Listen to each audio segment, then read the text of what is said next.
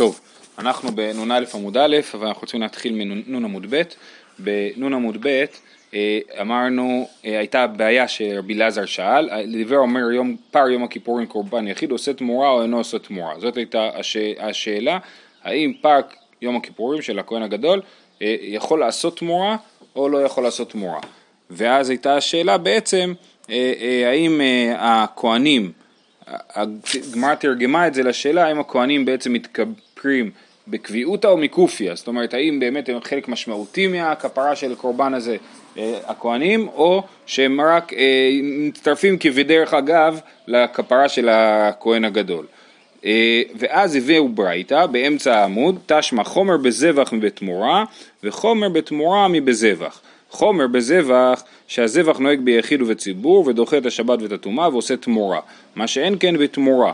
חומר בתמורה מבזבח שהתמורה חלה על בעל מום קבוע ואינה יוצאה לחולין להיגזז ולאבד מה שאין כן בזבח.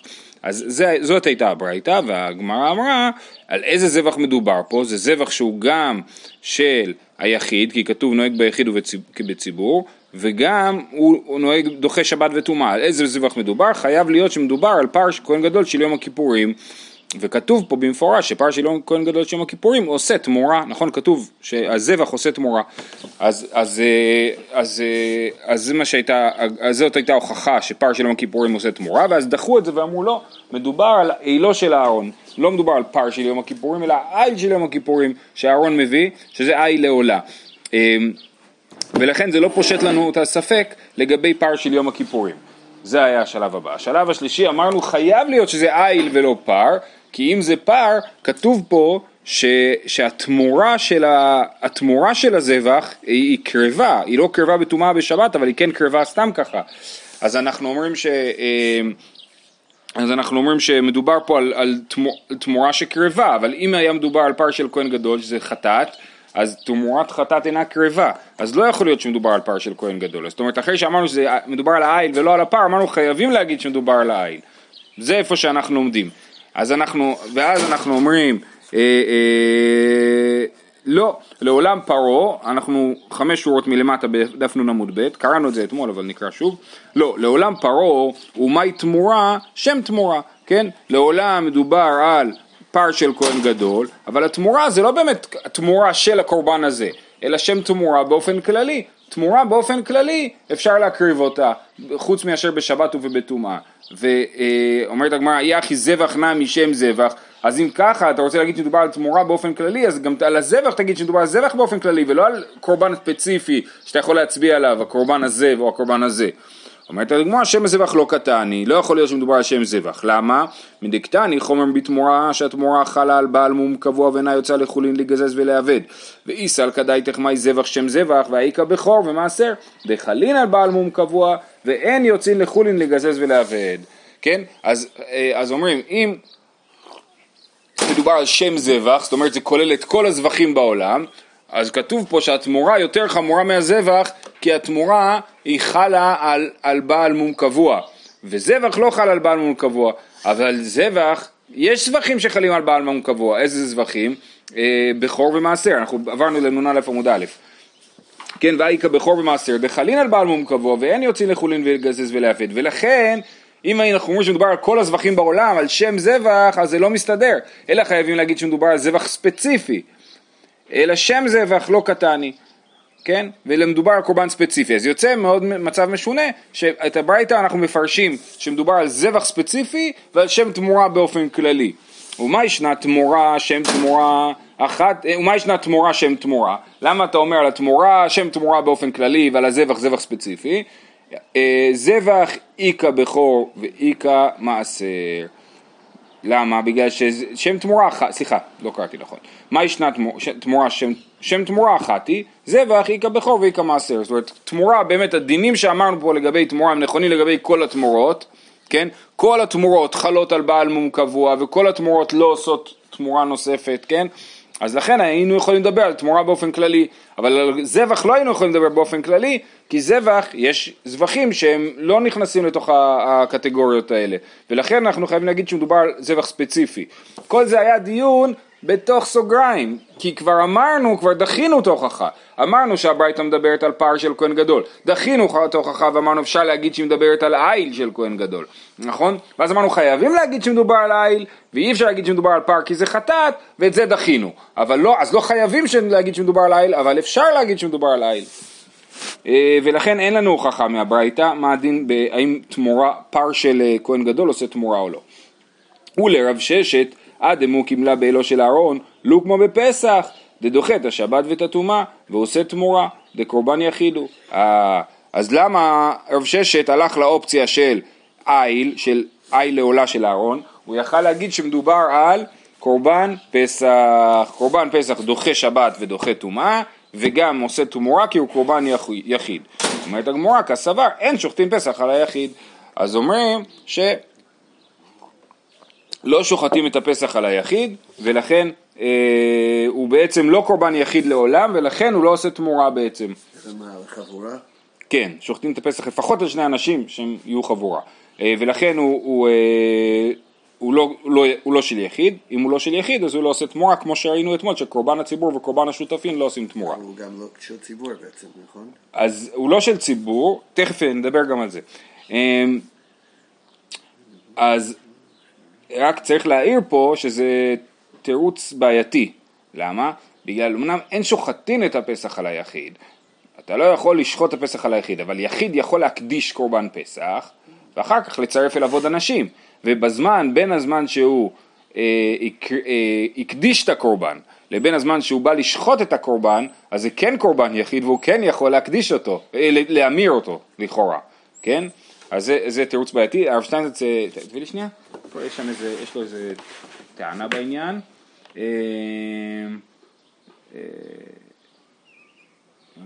אולי סבור, כי מאחר שאינו מוקרב ביחיד, אינו קרוי קורבן יחיד ואינו מתאים לתיאור במשנה.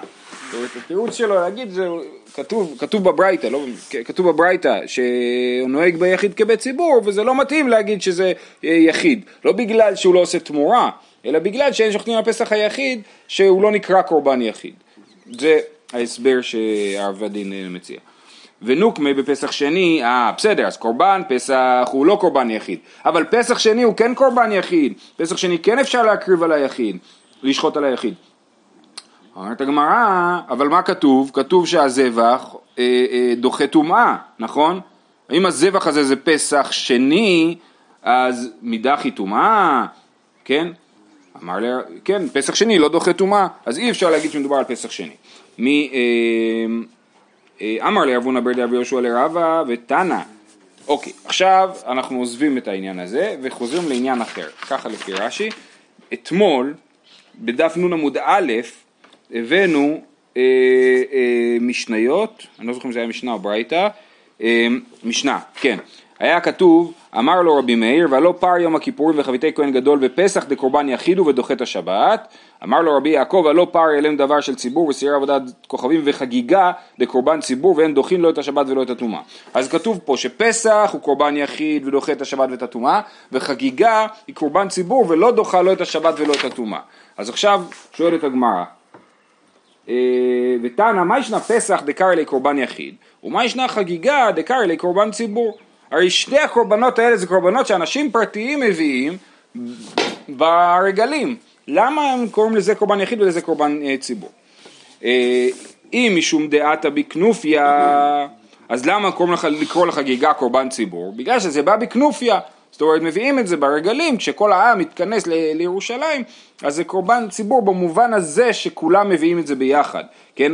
אה, פסח נמי, עתי בכנופיה, גם פסח, פסח הרבה יותר עתי בכנופיה, כי זה חייב להיות בזמן אה, מאוד קצר, כל הקורבן פסח. איכא פסח שני דלא עתי בכנופיה, כן, אז פסח שני הוא לא עתי בכנופיה, ולכן פסח נקרא קורבן יחיד, וחגיגה לעולם באה בכנופיה, ולכן היא נקראת קורבן ציבור. אבל מה כתוב על הפסח? כתוב שהפסח הוא קורבן יחיד ודוחה את השבת ואת הטומאה. ואז אם ככה, אמר לי אם כן יהיה דוחה את השבת ואת הטומאה.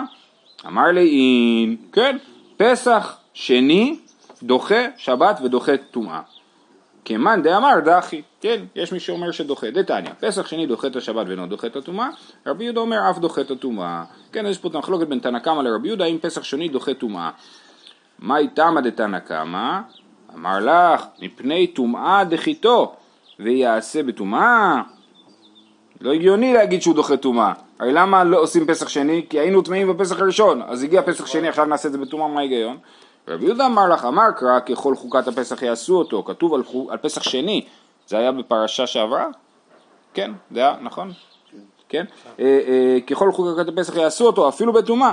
התורה החזירה עליו לעשותו בטהרה, לא זכה יעשינו בטומאה. כתוב ככל חוקת הפסח יעשו אותו, זאת אומרת אה, הדין הוא שהפסח, הדין של פסח שני הוא כמו פסח ראשון, כמו פסח ראשון בא בטומאה, גם פסח שני בא בטומאה. אלא מה? פסח שני, פסח ראשון, הוא בא בטומאה במצבים מסוימים. אז פסח שני בא בטומאה במצבים של מי שלא הצליח לעשות בטהרה בפסח ראשון, יעשה בטומאה בפסח שני. עכשיו, אה, לפני שנעבור הלאה לסוגיה הבאה, זו סוגיה הבאה להמשך, אה, אה, יוצא פה משהו משונה, כי בהתחלה אמרנו שאי אפשר להסביר על פסח שני, כי פסח שני אינו דוחה טומאה. זה היה בחלק הראשון של הסוגיה. בחלק השני של הסוגיה פתאום אנחנו אומרים, כן, יש דעה שפסח שני דוחה טומאה, נכון? Okay. כן. אז אם פסח שני דוחה טומאה, אז בעצם עכשיו אפשר להגיד ש... הזבח שהופיע במשנה, בברייתא השנייה, הוא פסח שני, נכון? פסח שני הוא קורבן יחיד, הוא דוחה שבת ודוחה טומאה. אז למה רב ששת אמר שמדובר על העיל של אהרון ולא על פסח שני? כי כנראה הוא חושב שפסח שני לא דוחה טומאה, הוא הולך לפי השיטה שפסח שני לא דוחה טומאה, או, או לפחות תגיד ככה, הוא העדיף להעמיד את זה במשהו שאין עליו מחלוקת, בסדר? אוקיי. עכשיו אנחנו חוזרים לשאלה שעדיין מטרידה אותנו, מה הדין? האם פר של יום הכיפורים עושה תמורה או לא עושה תמורה? אומרת הגמרא ותיפוק לי דאשר לא אמר רחמנה משלא הוא מביא דתניא עכשיו הפסוק אשר לא מופיע שלוש הביטוי אשר לא פר החטאת אשר לא מופיע שלוש פעמים בפרשת אה, אה, בדברי ביום הכיפורים כתוב פעמיים והקריב אהרון את פר החטאת אשר לא ופעם אחת כתוב ושחט את פר החטאת אשר לא אז כתוב שלוש פעמים אשר לא כן ותפוק לידי אשר לא אמר רחמנה משלו הוא מביא. הוא מביא את זה משלו. אם הוא מביא את זה משלו אז איך יכול להיות שהכהנים יכולים לעשות בזה תמורה? כן? אה, הרי מה, סליחה, לא הכהנים עושים תמורה, הרי מה אמרנו? אמרנו, אם זה קורבן יחיד הוא עושה תמורה, אם זה קורבן ציבור, אם גם הכהנים מתכפרים בו אז הוא לא עושה תמורה, נכון? אז תסתכלו ברש"י ותיפו כלי, באיה דרבי לזר דלאל דפר יום הכיפורים דהכהנים בקופיו דמתכפר בי, דעה אשר לא כתב בתלת הזימני למיעוטי ציבור ואחיו הכהנים דלא מדידועתי. תכף נקרא את הברייתא, אבל, אבל מה שרש"י אומר זה אפשר לפשוט את השאלה של רבי לזר, שהסברנו שמה שעל השאלה שלו בעצם היא האם הכהנים מתכפרים בעצם או בדרך אגב, מזה שאנחנו לומדים שאסור שהפר צריך חייב לבוא מהכסף הפרטי של הכהן הגדול. אז סימן שזה באמת הכפרה לכהן הגדול, והכהנים האחרים זה רק מה שנקרא מקופיה, כן? אומרת, אומרת הגמרא, דתניא, אשר לא, משלו הוא מביא ולא משול, משל ציבור.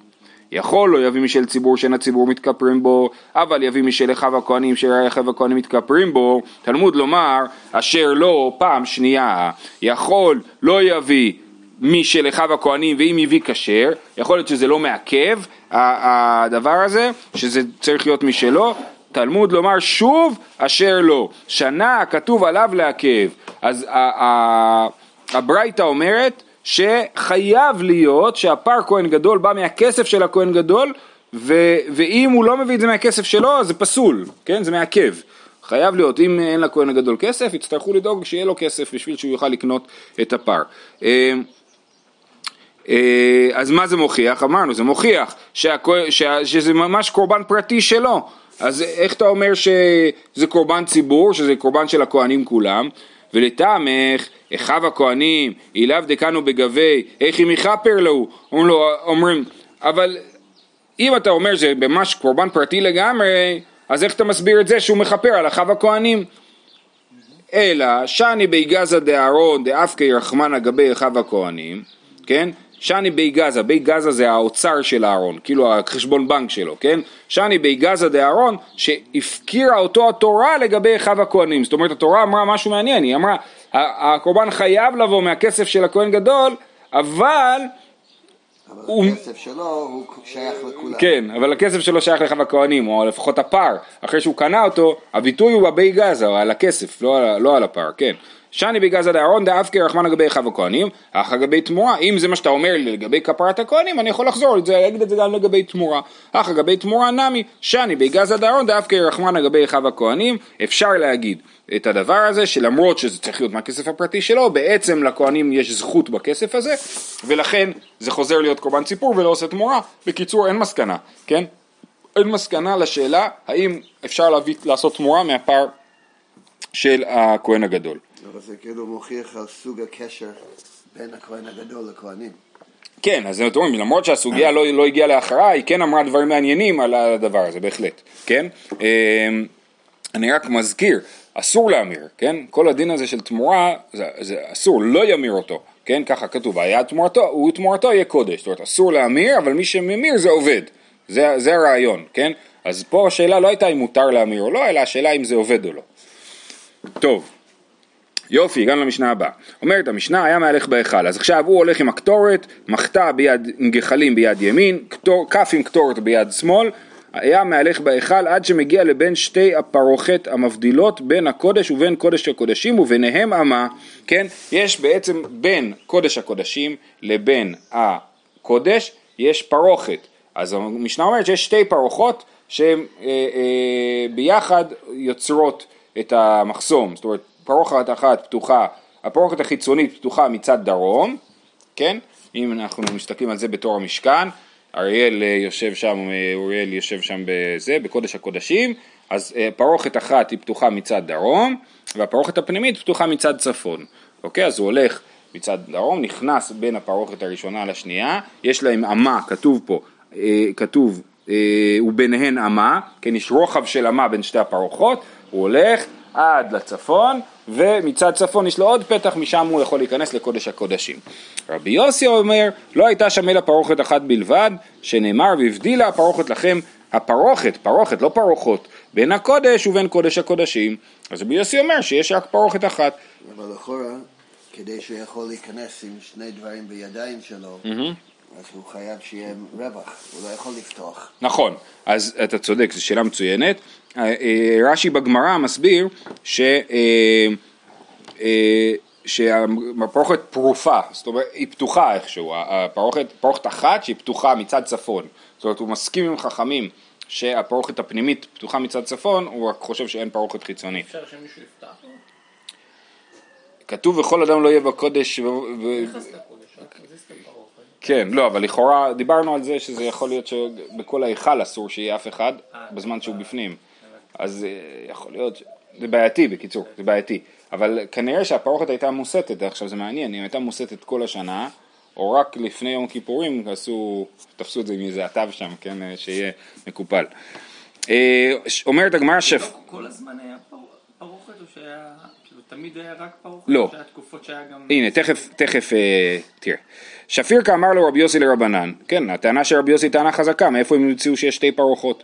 ורבנן אמר לך, הני מילי במשכן, אבל במקדש שני, כיוון דלא הווי אמת רקסין, ובמקדש ראשון הוא דהווי, והסתפקה להו לרבנן בקדושתי כלפנים וכלחוץ ועבוד שתי פרוחות. זאת אומרת, זה מה שאוריאל שאל. במקדש הראשון הייתה פרוכת אחת, וזהו. במקדש השני, הראש... סליחה, במשכן. במשכן הייתה פרוכת אחת, לכולי עלמא. במקדש הראשון היה קיר, זה נקרא אמת תרקסין, כן? רש"י אומר, כך נקראת כותל מחיצה, שהפסיק במקדש ראשון. היה מבנה בין הקודש, הקודשים לבין הזה, היה קיר, לא יודע מה, הוא היה עשוי מאיטונג או מאבנים, אבל כן, היה קיר. ובמקדש שני, שהיה גבוה, כתוב לי 100 ו... מ'. טוב, יש פה גרסאות, אם הוא היה גבוה 40 אמה או 100 אמה, לא עשו, לא עשו קיר, לפי שלא היה עובייה אלא אמה, ואינה יכולה לעמוד בגובה, כן, אם אתה עושה קיר שהעובי שלו הוא אמה, אתה לא יכול להעמיד אותו לגובה של אה, 100, 50 מטר או 20 מטר, תלוי בגרסאות פה. אז אי אפשר, דכתיב, עכשיו, להוסיף על עובייה אי אפשר, דכתיב הכל בכ- בכתב מיד השם עלי השכיל. זאת אומרת, בית המקדש הראשון נבנה על פי הוראות הקדוש ברוך הוא המדויקות, הכל בכתב מיד השם עלי השכיל. אז אי אפשר לשנות. אז אתה לא יכול לעשות קיר יותר עבה. אתה לא יכול לעשות קיר כל כך דק כי הוא לא יעמוד, אז הפתרון שמצאו זה לעשות פרוכת. עכשיו, הם לא ידעו, העובי של האמה בבית המקדש הראשון, האם יש לו קדושה של הבפנים או קדושה של הבחוץ, ולכן את האמה הזאת, הם השאירו את האמה הזאת בתור הרווח בין שתי הפרוחות. אז זאת שיטת רבנן. רבי יוסי אומר לא, הייתה פרוכת אחת, רבנן אומרים הייתה בעיה שלא ידעו איך להתמודד איתה ולכן עשו אה, שתי פרוחות. והפרוכת זה בדיעבד. אה, סוג של בדיעבד, או... יכולים לייצר קיר, היו מייצרים קיר. כן, ו- כן, ככה יוצא, כן. אז זה לא יודע, לא אם דיעבד, זה כאילו המציאות, כן. זה... שגם פרוכת זה של 100 מטר, של 50 מטר זה לא... אז זהו, אז השאלה, אני לא יודע, אני שואל את עצמי האם הפרוכת הגיעה עד לתקרה, או שלא יודע, באיזה גובה 10 מטר אה, דפקו אה, דיבלים, וכן, אני לא יודע. היה פרוכת אחד, אז זה היה חתוך? כדי שאפשר להיכנס? אז, אז זה, אמר, זה היה מוסט מצד צפון, לא באמצע. זה היה מצד צפון. אה, בבית המקדש השני, לכאורה גם במשכן, אין סיבה להגיד שזה, להניח שזה אחרת. אה, אני נזכרתי שבציורים שלנו בכל המקדש הם כן מציירים את הפרוכת לכל הגובה. כן. אה, גם הגיוני שזה כאילו יסתיר. כן, זה, זה הגיוני, זה הגיוני. חוץ מזה שזה משוגע, כאילו, זה יריעה, אם זה מהאמה, זה יריעה משוגעת, כאילו, גם כן. זה אני לא יודע אם אפשרי. זה אפשרי, אבל זה כן, צריך שם כן. קונסטרוקציה רצינית כדי להחזיק את זה. נכון. זה דרך מחובר לתקרה, כאילו. כן. אה, טוב, אה, יפה. תנו רבנן, בין המזבח למנורה היה מהלך. עכשיו, כשהכהן גדול היה מהלך בהיכל, ככה כתוב, היה מהלך בהיכל. באיזה צד של ההיכל הוא היה מהלך? אז שוב פעם, זה בית המקדש, שם קודש הקודשים, בצד דרום המנורה, בצד צפון השולחן של לחם הפנים, ובאמצע מזבח הקטורת שהוא קצת מוסט לאחור, זאת אומרת יותר קרוב לפתח החיצוני. אוקיי, אז הוא הולך, אז הוא ככה, אז תנו רבנן, בין המזבח לבין המנורה היה מהלך דבר רבי יהודה. רבי יהודה אומר שהוא היה נכנס בין המזבח לבין המנורה, והולך. רבי מאיר אומר בין שולחן למזבח, ככה, מהצד השני של המזבח, בין שולחן למזבח. ויש אומרים בין שולחן לכותל. יש כאלה שאומרים שבכלל הוא היה הולך נצמד לקיר בין השולחן לבין הקיר, הצפוני. אוקיי? מן יש אומרים, אמר רב חיסדא רבי יוסי, דאמר פיתחה בצפון קאי, אז הסברנו מקודם שרבי יוסי שחושב שיש פרוכת אחת חושב שהפתח בצפון, חכמים שחושבים שיש שתי פרוחות חושבים שהפתח החיצוני הוא בדרום והפנימי הוא בצפון, אז לכן שיטת רבי, אה, רבי יהודה הגיונית, הולך בצד דרום בין המזבח ולמנורה, שיטת רבי יוסי הגיונית, הוא הולך בצד הצפוני כי הפתח בצפון. כן? ורבי יהודה אמר לך פיתה בדרום, ורבי מאיר, כמן סביר עלי, רבי מאיר שאומר שהוא הולך מצד צפון, אבל הוא לא, לכאורה, האם הוא חושב כרבי יוסי? רבי מאיר כמן סביר עלי, אי כרבי יהודה סביר עלי, אז נעול כרבי יהודה מצד דרום, בין המנורה ולמזבח, אי כרבי יוסי סביר עלי, נעול כרבי יוסי מצד צפון, בין המזבח, בין השולחן לבין הקיר הצפוני. לעולם כרבי יוסי סביר עלי, אז רבי מאיר מסכים עם רבי יוסי שהייתה רק פרוכת אחת והפתח שלה הוא בצפון. אז למה הוא לא הולך צמוד לקיר? ואמר לך שולחנות צפון ודרום מונחים ומפסק עלי שולחן ולא מתאי אלי. זאת אומרת, יש לנו, שלמה המלך בבית המקדש, בבית המקדש עשה עשרה שולחנות. לא רק שולחן אחד, כנראה שגם בבית המקדש השני גם כן היו עשרה שולחנות. השולחנות האלה, שתי אפשרויות, או שמונחים מזרח-מערב, באותו, במקביל לקיר של המשכן, או שמונחים צפון דרום. אם מונחים צפון דרום, עכשיו השולחן חייב להיות בצד צפון, כתוב בתורה שהוא בצד צפון. אז ועכשיו, המש- אם הרוחב הוא 20 אמה של ההיכל, אז, אז הצד צפון נגמר ב, באמצע, 10 אמות, נכון? כל שולחן הוא שתי אמות, אז אם יש לי חמישה שולחנות, אני מצמיד אותם לקיר ומתחיל, ו, ו, והם בעצם מהקיר עד החצי של המשכן, נכון? חמישה שולחנות ועוד חמישה שולחנות ובאמצע השולחן האמיתי, ככה אני, אני הבנתי מרש"י. ככה רש"י מסביר פה, שהשולחן האמיתי, השולחן המקורי הוא באמצע, מצד צפון, מצד מזרח ומערב שלו יש שתי שורות כאלה של שולחנות. אז אומר רבי מאיר, אני הייתי מאוד רוצה ללכת בין השולחן לבין הקיר, אבל אי אפשר, יש פה שורה של שולחנות. אז כשרבי מאיר אמר שהוא הולך בין שולחן ולמזבח, אז תחשבו על זה, המזבח הוא באמצע, כן? אז הוא נכנס כאילו מצד ימין של המזבח, הוא צריך לעקוף, ללכת דרומה, כאילו לעקוף את השולחנות ולחזור צפונה. ככה בעצם יוצא אה, לשיטת אה, אה, רבי מאיר, כן? אז אם כרבי יוסי הסביר עלינו כרבי יוסי, לעולם כרבי יוסי הסביר לי. ואמר לך שולחנות צרפון ודרום מונחים, ומפסק עלי שולחן ולא מתאי עלי, אי אפשר לעבור בין השולחן ולקיר. גם רבי יוסי אפשר. רבי יוסי חושב שהשולחנות לא מונחים צפון דרום, אלא מזרח מערב. והיא בתימה לעולם מזרח ומערב מונחים, ומשום שכינה עליו אורח ערה למאה להדיא. עוד אפשרות, לא, יש מקום לעבור, אבל זה לא מכובד ללכת מצד צפון, צמוד לקיר, כי מהכניסה אתה כבר רואה בפנים לתוך קודש הקודשים. אז לאו אורח ערה למאה להדיא, זה לא ראוי ללכת ישר ככה. ורבי יוסי, אה, הוא חושב שכן אה, ראוי? התשובה היא כן, אמר לה חביבין ישראל שלא צריכן הכתוב לשליח, כן? מה זה אומר? אומר רש"י, רבי יוסי אמר לה חביבין ישראל שלא יצריכן הכתוב לשליח, אלא כל אחד ואחד מתפלל על עצמו, שנאמר אשר ידעון איש נגע לבבו, הוא פרס כפיו אל הבית הזה, הלקח חביבו שלוחן להיכנס לפומבי. זאת אומרת, כיוון שחביבים ישראל, אז גם השליח שלהם, הכהן הגדול, הוא, אה, הוא חביב, וראוי להיכנס ישר, ואין לנו בעיה עם זה שהוא יסת... יראה את קודש הקודשים לפני שהוא ייכנס אליו, כן? אז זה מחלוקת בין רבי מאיר לרבי יוסי, האם ראוי או לא ראוי שהוא יסתכל פנימה. רק ההסבר הזה ברש"י הוא קצת משונה, ההסבר הזה שלא יצריכן הכתוב לשליח, ולכן השליח אין לנו בעיה, בעיה איתו, זה משונה. כאילו, מכל הדברים, תגיד חביבין ישראל, לא יודע מה, יש מלא דברים שחביבין ישראל. מה הקשר בין שני הדברים, כן? אה, אה, הרב שטיינזץ היה לו עוד פירוש פה, אה, אני לא זוכר מה זה היה, תודה. הרח אומר שלא יצריכן הכתוב לשליח ביום הכיפורים, שבכל שנה יהיו פעמוני זהב ורימון. אה, נכון, נכון, כן. כל השנה כהן גדול צריך ללבוש פעמון ורימון, ונשמע קולו בבואו אל הקודש, ביום כיפור הוא לא צריך את זה, סימן שהוא מכובד יותר. עכשיו, משפט האחרון, כל זה יפה לרבי מאיר ורבי יוסי, ששניהם אומרים שצריך להיכנס מצד צפון, אבל מצד דרום רבי יהודה אומר שנכנסים בין, השולח... בין המזבח לבין המנורה, למה הוא לא אומר שהולכים בין המנורה לבין הקיר?